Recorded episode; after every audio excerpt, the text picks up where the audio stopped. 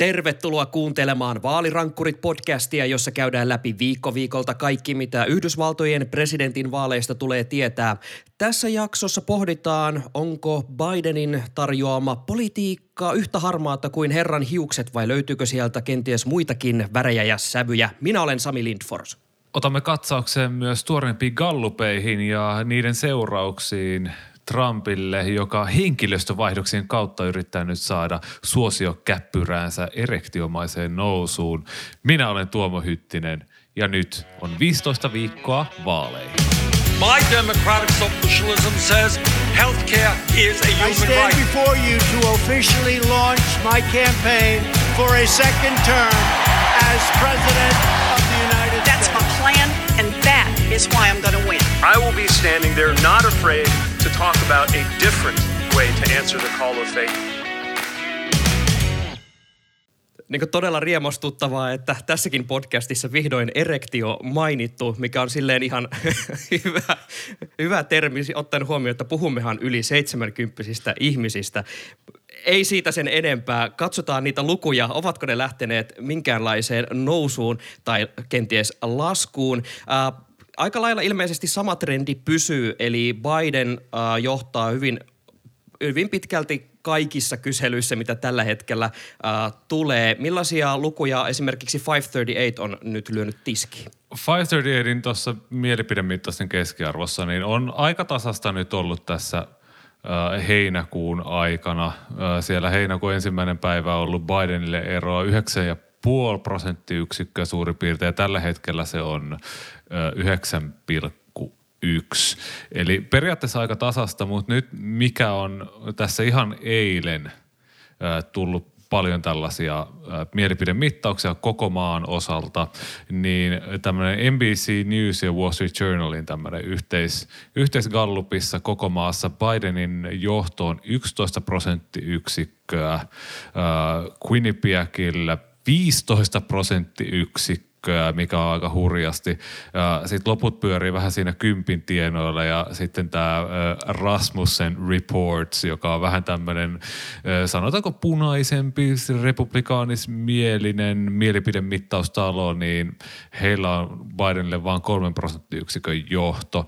Mutta se, se, mikä tässä, tässä tavallaan lukujen takana on tosi mielenkiintoista ja mihin Nate Silverkin on kiinnittänyt huomiota, niin tämmöisessä puhelimella tehdyissä mielipidemittauksissa tämä ero Bidenin hyväksi on korkeampi kuin sitten tämmöisissä nettikyselyissä ja, ja puhelinhommat yleensäkin ottaen on laadukkaampia. Ne on kalliimpia tehdä, koska ihmisiä pitää tavoittaa ja siinä pitää saada niin kuin ihmiset sanomaan että tiettyjä taustaoletuksia ja tälleen näin, että et niihin pystyy luottaa paljon enemmän.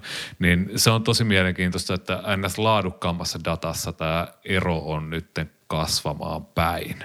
Näiden lukujen lisäksi äh, 538 on julkaissut ihan mielenkiintoisen analyysin myös siitä, että Bidenin suosion taustalla on hyvin pitkälti ilmeisesti se, että herra ei herätä kovin voimakkaita tunteita. Äh, eli esimerkiksi äh, hän, hänen niin kuin, kannattajajoukossaan ei ole semmoista erityisen innostunutta porukkaa, että hei mä haluan äänestää Bidenia, äh, mutta sitten taas halutaan äänestää enemmän Trumpia vastaan, eli Trumpilla on ehkä niin innokkaampia hänen äänestäjiään, mutta myös tavallaan tulisempia vasta-äänestäjiä, kun taas Biden on vähän semmoinen nye, nye, ne vastalauseet jää tolle tasolle. Uh, Tuomo, mitä tämä niinku kertoo tästä koko tilanteesta? No, kyllähän se just kertoo sitä, että et, et, joo, Trumpin kannattajat on äänekkäämpiä, mutta heitä rupeaa olemaan niin vähemmän ja vähemmän tässä kuukausi kuukaudelta ja viikko viikolta. Se, se porukka, joka siihen Trumpin palavasiallisesti uskoo tai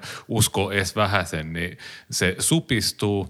Ja tuossa kuuntelin tuoreen NPR Politics-podcastin, jossa äh, olisiko ollut Asma Khaled – muistaakseni, joka sanoi siitä, että Bidenilla on aika uniikki kannattajaryhmä tällä hetkellä.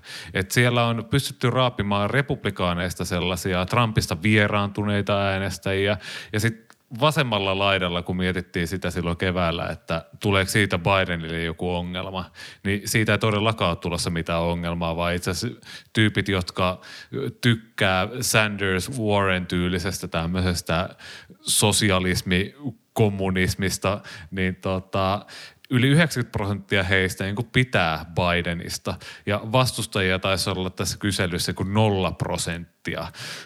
et niin kuin, et, et, Pohjois-Korea. Kyllä, nimenomaan. Et, et, et, et todellakin niin vasen, se vasen laita on nyt myös siellä Bidenin taskussa. Ja lisäksi Biden, just henkilönä kun sanoit, että on harmaa, niin niin hänestä on myös tosi vaikea muokata sellaista antifakenraalia, mitä Trump ja hänen kampanjansa on nyt yrittänyt hänestä leipoa, että hän on vaan tämmöinen tyhmä marionetti, jota Alexandra Ocasio-Cortez ja Bernie Sanders yrittää siellä sitten vedellä naruista.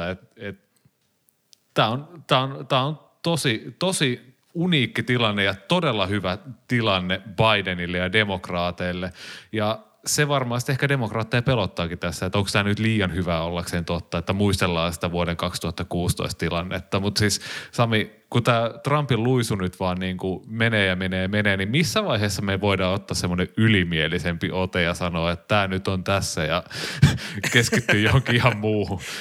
No siis jos tota, pysytään tämmöisessä tyypillisessä median poliittisessa analyysissä, niin me oltaisiin voitu heittää se jo viime syksynä ihan, ihan hyvin. E, siis tota, niin kuin me ollaan aina siis sanottu tässä podcastissa, niin tota, niihin vaaleihin kuitenkin on vielä useampi kuukausi. Että kyllähän niin koko ajan tässä pitää myös muistaa, että tämä ei just ensin, että tavallaan nämä ei ole vielä se koko totuus, vaikka se niin suuri kuva alkaakin tällä hetkellä näyttää just Trumpille tosi huolestuttavalta.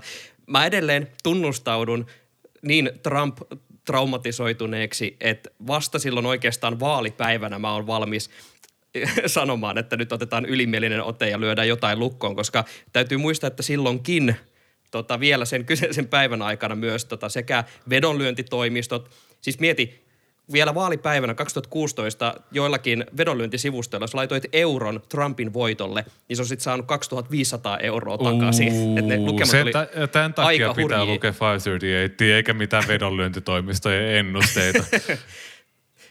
Kyllä, vaikka siis tätä niin kuin, kuulee välillä, että seuratkaa niitä vedonlyöntitoimistoja, että ne ei valehtele koskaan. Ja mä oon silleen, mm, mm, ne, nehän vasta toimii. Mutta siis just se, että, että nämä kaikkihan voi siis muuttua ihan käsittämättömillä tavoilla vielä tässä tulevien kuukausien aikana, mutta sanotaan näin, että kyllä varmaan siinä, kun tota, jos tämä meininki jatkuu vielä pitkälle tuonne niin sy- tavallaan kun syksy alkaa, niin sitten mä oon valmis laittamaan silinterin päähän ja olemaan oikein besservisser ja myhäilemään partaani kertoa oikeita tuloksia. Mutta Tuoma, mä haluan heittää sulle, äh, että mitä, mitä ajatuksia herättää, että kuolon tähteä ei ilmeisesti nyt saatukaan valmiiksi.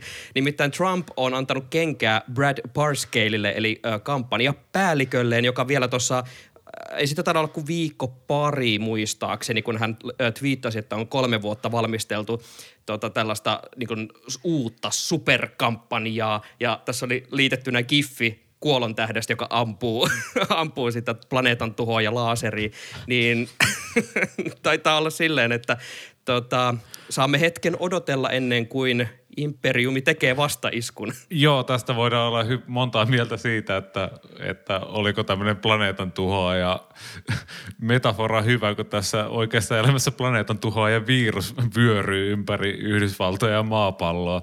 Mutta tota, tässä on kyllä ihan liikaa tasoja. Ihan liikaa tasoja. Mutta tilanne tuli tämmöinen Bill Stepien niminen henkilö ja täytyy sanoa, että tuossa aamulla kun huomasin tämän vaihdoksen ja sitten Wall Street Journalin tämmöisen perusuutisen luin aamulla, niin kyllä repesi todella pahasti, kun siellä oli tämmöinen dallasilainen sijoittaja, joka on laittanut Trumpille paljon rahaa, nimeä en nyt tähän väliin muista, mutta hän toivoo, että nyt kun Brad Parscale on siirretty syrjään vähän alempiin hommia ja Bill Stepien on tullut tähän tilalle, niin ehkä Bill Stepien voisi sitten vähän puuttua tuohon Trumpin twiittailuun, että, että sieltä hän, hän ei kaikista twiiteistä ole samaa mieltä ja toivoo, että nyt, nyt tähän saataisiin joku roti. Mutta musta tuntuu, että Sami, me ollaan kuultu tämä ihan helvetin monta kertaa aikaisemminkin. Joo, mä, alkaa tuntua siltä, että tämä on, tää on niinku se neljän vuoden ehkä yleisin pohdinta kaikesta. Et, et mä, ve, mä veikkaan, että tämä on tämmöinen never stop the madness-tilanne, että toivoa saa ja toivoa sopii, mutta tota, tämä juna kyllä jatkaa kulkuaan. Luuletko että Bill Stepien on viimeinen Trumpin kampanjapäällikkö tässä vaalisyklissä? silloin 2016, niin muistaakseni Corey Lewandowski oli ensin, sitten tuli Paul Manafort oli silloin keväällä ja sitten Steve Bannon tuli silloin kesällä, kun Manafortin nämä Ukraina kytkyt alkoi kuumottaa kampanjassakin liikaa, niin tota, luuletko, että Bill Stepien on nyt, joka sinne marraskuuhun asti vetää?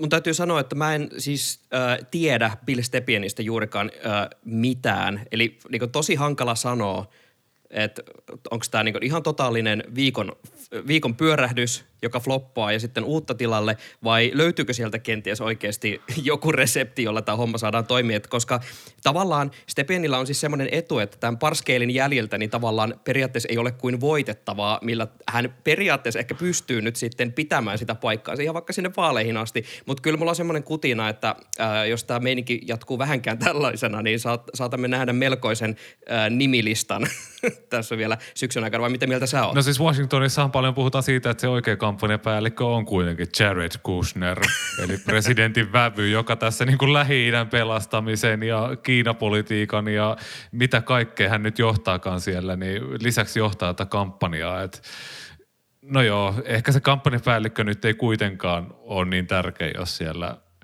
johdettavana on presidentti Trump.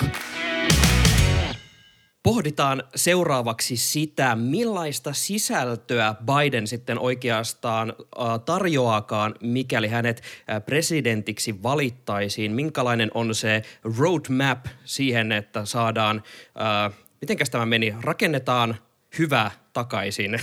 Miten tämä suomennos tästä sloganista kuuluisi? Build back better. Joten tullaan parempana, rakennetaan takaisin. Joo. Jotain sen suuntaista. Kyllä. Eli nyt on listattu äh, tavoitteita ja erilaisia ohjelmia, mitä sitten haluttaisiin lähteä toteuttamaan, mikäli mahdollisuus siihen äh, tulee.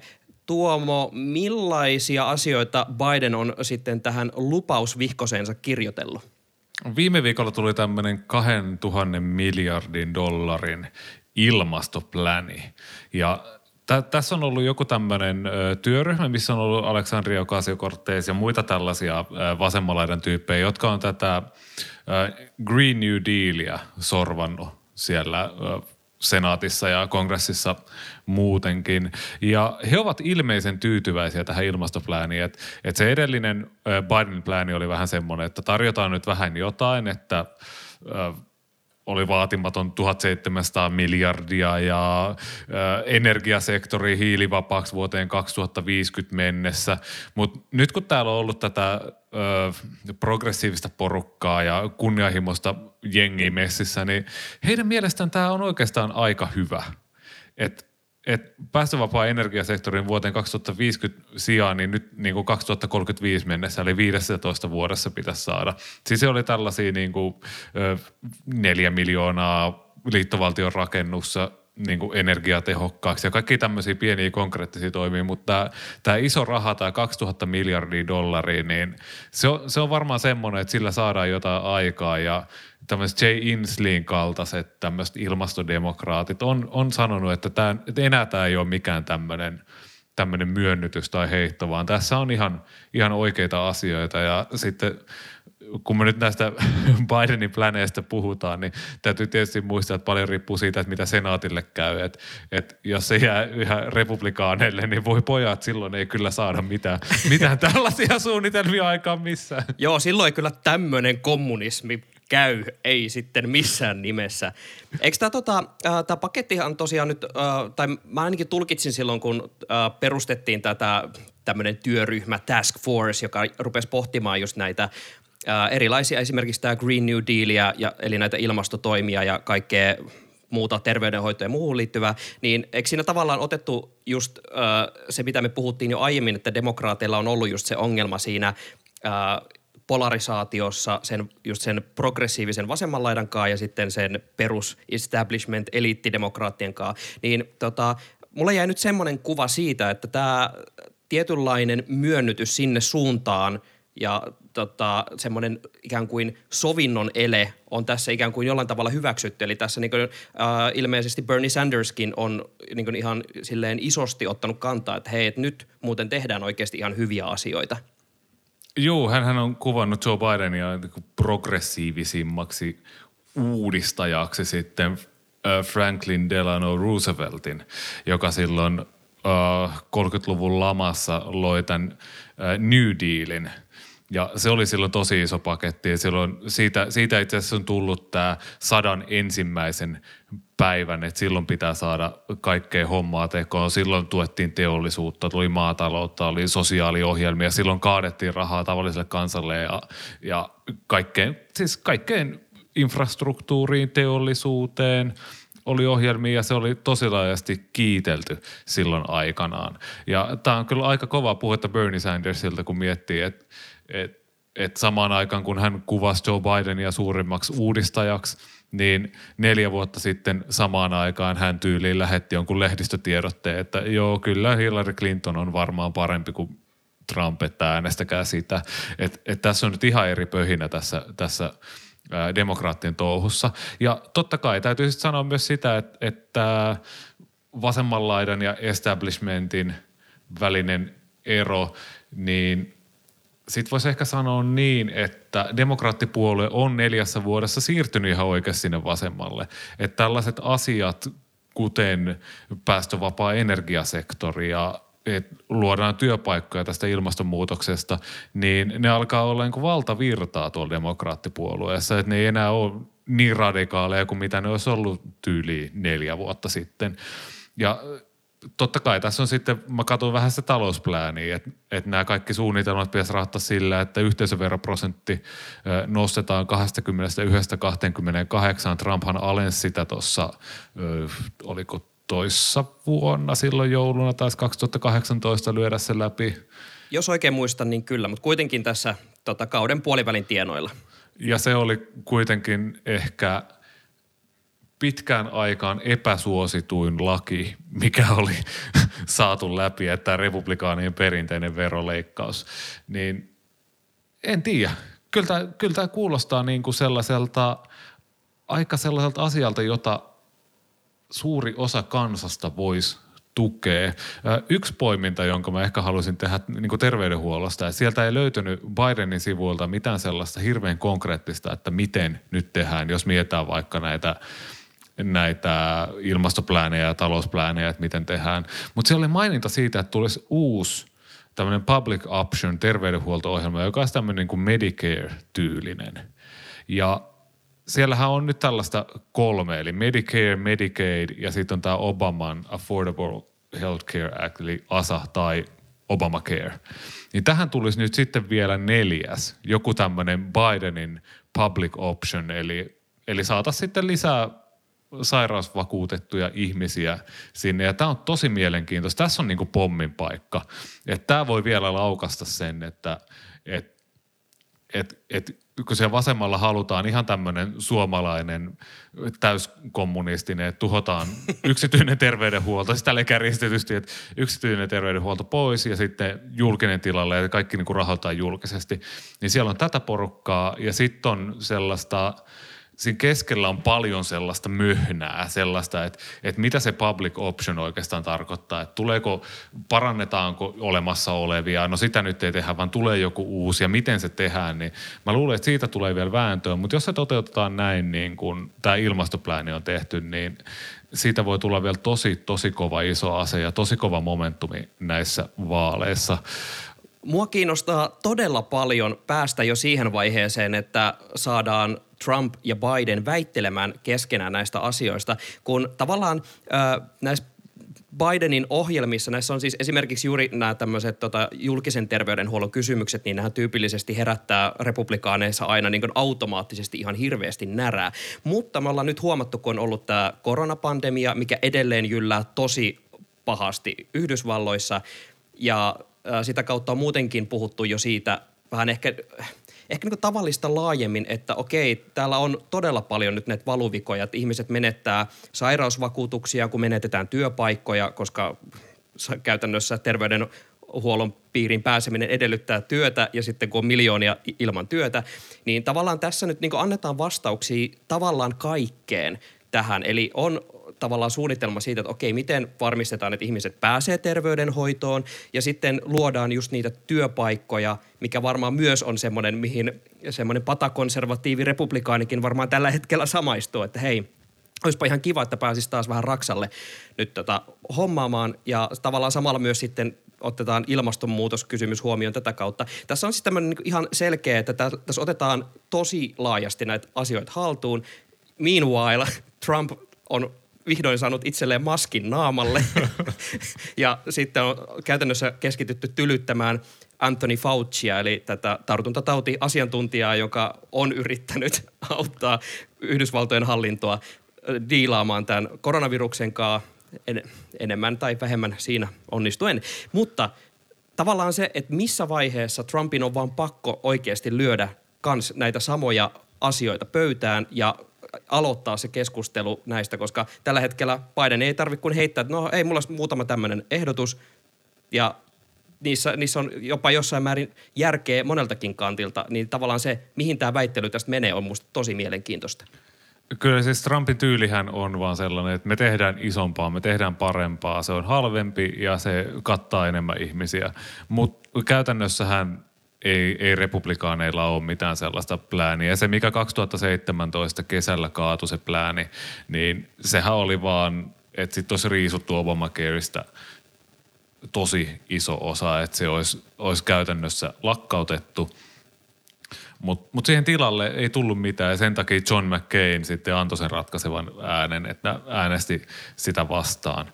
Ja tässä nyt on koko ajan, mä muistan, tässä ihan tyyliin eilen vai toissapäivänä luin Ylen jutun, jossa oli sellainen aika, aika lakoninen lause, että, että Trump aikoo uudistaa terveydenhuoltoa – mutta yksityiskohdat ovat vielä hämärän peitossa. ja hän nyt alkaa olla ensimmäisen kautensa loppupuolella, että tota, yleensä sillä tokalla kaudella ei ole tehty oikein hirveästi mitään, mitään radikaalia. Että tota, et se, se toivo, toivo tässä nyt vielä, vielä ehkä jossain määrin elää, mutta aika, aika heikolla liekellä.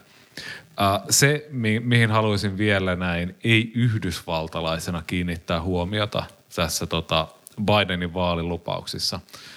Mä lueskelin niitä talousosioita, mä lueskelin kansainvälisen politiikan osioita. Siellä oli kaikkea sellaista, että palautetaan Yhdysvaltojen johtajuus ja bla bla bla tällaisia korulauseita. Mutta mitään mainintaa kansainvälisestä kaupasta ei ollut. Siellä ei ollut esimerkiksi, että palataan siihen Obaman aikaiseen, että aletaan neuvottelemaan vapaakauppasopimuksista EUn kanssa, että vietäisiin niitä maaliin tai mitään ylipäänsä, että neuvoteltaisiin Kiinan kanssa, missä Kiinaa kovisteltiin niissä ohjelmissa tosi paljon kaikesta demokratia-asioista ja tämän tyylistä niin turvallisuusjutuista, mutta vapaakauppa-asia, se ei nyt tunnu olevan niin kummankaan puolueen agendalla. Ja kyllä mua tälleen ei yhdysvaltalaisena ihan snadisti huolettaa se, että – että mikä se Yhdysvaltojen talouslinja tulee olemaan. Et nyt siellä ei niinku, siis Suomi hyötyy vapaakaupasta, EU hyötyy vapaakaupasta, Yhdysvallatkin varmaan hyötyisi vapaakaupasta, mutta tällä hetkellä tuulet on sellaista, että kumpikaan, kummankaan puolueen kannattajat ei vaan halua sitä. Että et protektionismi näyttäisi vaan lisääntyvän. Kaiken takana on twiittiosiossa reagoidaan siihen, että Donald Trump tosiaan sai ja veti maskin naamalle vihdoin ja viimein ja sekös kauhistuttaa liberaaleja. Tom Guerra, joka on toimittanut aikaisemmin esimerkiksi Financial Timesissa ja Wall Street Journalissa, twiittasi I've heard from a lot of liberals tonight who feel completely owned by this. They say it's the most defeated they have felt since November 2016. Their worst fear, the thing that will own them the most, is if Trump supporters everywhere start doing this all the time. Eli äh, Tom Guerra sanoi, että hän on kuullut monilta liberaaleilta, jotka kokevat, että ah, heidät on jyrätty tällä. Äh, he sanovat, että he eivät ole tunteneet tällaista tappion tunnetta marraskuun 2016 jälkeen. Se on heidän pahin pelkonsa, että kaikki Trumpin kannattajat tekevät näin. Eli käyttävät niitä kasvusuojaimia. Äh, Tuomo, minkälainen on sinun tartuttavuuslukusi tämä libe, liberaali kyynelteen suhteen tällä hetkellä? Aa, siis jos musta tuntuu, että tämä on oikea ainut tapa saada Trumpin kännät, kannattajat käyttämään sitä maskia. Et nyt own the lips by wearing the mask. Se voisi, siis olla semmoinen nerokas. slogani, se voisi olla semmoinen slogani, jonka mä, mä näkisin tämmöisessä puskuritarrassa, jota Amerikassa harrastetaan. Sami, mitä mieltä sä oot siitä, että Trump viimeinkin kuunteli meitä ja vetin maskin naamalle, ihan kun me pari jaksoa sitten toivottiin, että hän no, tekisi? Tota, ihan siis ka- kaikella vakavuudella, niin onhan tämä nyt hienoa, että tota, jos eh, tämänkaltainen pohdiskelu on sitten vaikka saanut hänet reagoimaan tällä tavalla. Aika huikeeta tavallaan nähdä, että jos tämä sama logiikka jotenkin toimisi jatkossakin, että siellä tota, sanottaisiin esimerkiksi eh, herra Trump, että meidän pitää luoda joku uu, tota, esimerkiksi uusi rokotusmekanismi tähän, tähän maahan ja vitsi, että se suututtaa kaikki liberaalit, niin alkaako silloin tapahtua? Onko tämä tämmöinen tämä kuuluisa käänteispsykologia, joka onkin ollut ratkaisu kaikkeen näiden vuosien ajan? Musta tuntuu Sami, että toi juna on mennyt ja Trump nimittäin twiittasi tänään, että se rokote on ihan kohta tulossa ja musta tuntuu, että se on vahvin osoitus siitä, että sitä koronarokotetta saadaan ottaa ihan helvetin kauan vielä. Kiitos, että kuuntelet Vaalirankkurit podcastia ja edelleen muistutuksena siitä, että meidät kannattaa laittaa seurantaan Twitterissä at vaalirankkurit, at Tuomo Hytti, at Sami Lindfors ja Tägätkää meidät aina Twitterissä, kun teillä on ö, hyviä huomioita, kysymyksiä tai muita pohdiskeluja liittyen ö, Yhdysvaltojen vaalitilanteeseen tai ihan Yhdysvaltojen politiikkaan muutenkin. Teidän kanssanne on aina ilo käydä keskustelua. Jos suunnittelet rokotetta, joka pelastaa maailman tai vähän pienemmänkin populaation, injektoi siihen mukaan myös viesti vaalirankkureilta. Sieltä saattaa nimittäin löytyä joku, joka meitä tykkäisi kuunnella. Me palaamme taas ensi viikolla. Totta kai, milläs muulla kuin vaaliaiheilla.